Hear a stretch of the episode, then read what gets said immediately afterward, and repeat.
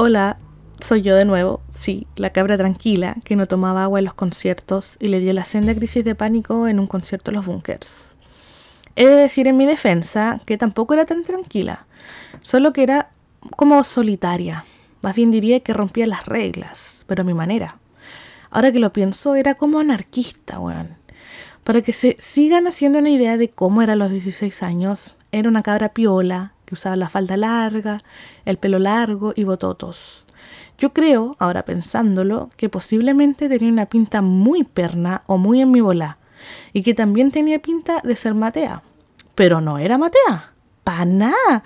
Al contrario, era bien penca en los estudios, o sea, me iba bien en historia y filosofía, en los ramos humanistas, pero en lo demás, pésima, weón.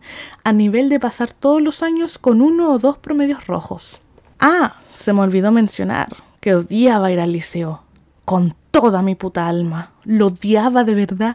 Es que imagínense, iba en un liceo relativamente estricto, de puras mujeres, con profesores arcaicos, con enseñanzas arcaicas. Y que más encima me pasaran física. O sea, yo sé que en todos los colegios hacían y hacen física, pero no es suficiente para mí, no es razón. La odiaba nomás, sin entender ningún motivo y todo lo que tenía que ver con ella. Entonces, en mi rebeldía anarquista y solitaria, yo nunca iba los martes, porque me tocaba física, y hacía la cimarra, pero en mi casa. Sí, en mi casa. En vez de irme al Parque Ecuador, fingía que me quedaba dormida, me encerraba en el baño llenaba la tina con agua y hacía como que me iba a bañar. Todo esto mientras mis papás se iban para el trabajo. Cuando cerraba la puerta, me acostaba y iba a clases como a la tercera hora, muy carepalo. Esta situación ya la sabía mi amiga y compañera de puesto, que debo decir, nos sentábamos en la fila del medio y adelante, casi encima de la pizarra. Entonces ella ya me cachaba y siempre el martes me maldecía porque la dejaba sola y porque ya se veía que estaba cayendo en la repetición por la pura inasistencia. Pero ya, eso es cuanto aparte. Entonces, un martes cualquiera me dispuse a llevar mi plan de cada semana para no estar en la clase de física. Todo salió como siempre. Nadie me pilló, nadie me vio, nadie cachó una. Como de costumbre, ese día iba bien apestada. ¿No lo mencioné? En esa época, puta que me sentía apestada. No sé si por la adolescencia, por el liceo, por todo en realidad yo creo.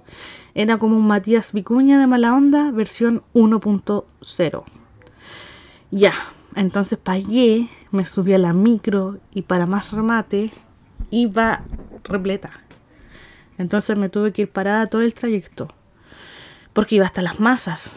Mientras me aferraba de los forros de los asientos, porque nunca alcancé esa barra que está ahí al medio de la micro, atravesada, iba más apestada que nunca, odiando hasta el abuelito que iba sentado en el primer asiento.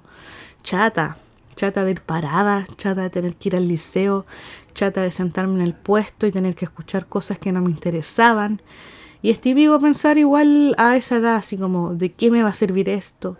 Y claro que de nada sirve, pues, weón. Mírenme, haciendo podcast sin siquiera saber las tablas. Ya, entonces iba en esa y me estaba atrasando más de lo normal.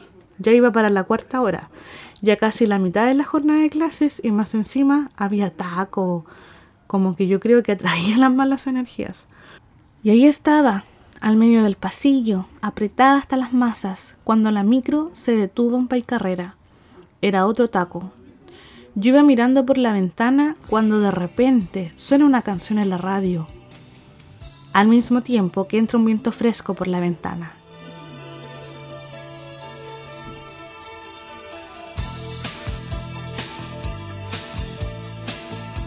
Sonaba la ciudad de la furia.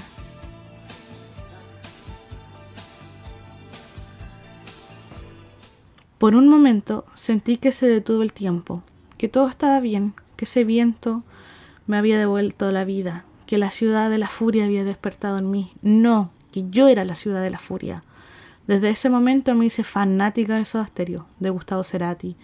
No es que nunca los hubiera escuchado, de hecho tengo recuerdos de esa banda desde que tengo memoria.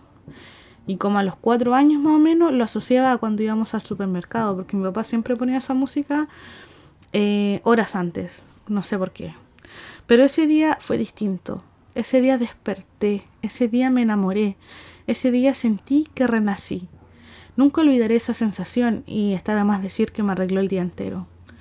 Y fue tanto así que no me bajé de la micro. Seguí de largo hasta el lado del Biobío, donde me tuve que bajar porque había una marcha y estaban tirando piedras. Entonces el chofer nos hizo bajar a todos. Ahora que lo pienso, nunca me había dado cuenta.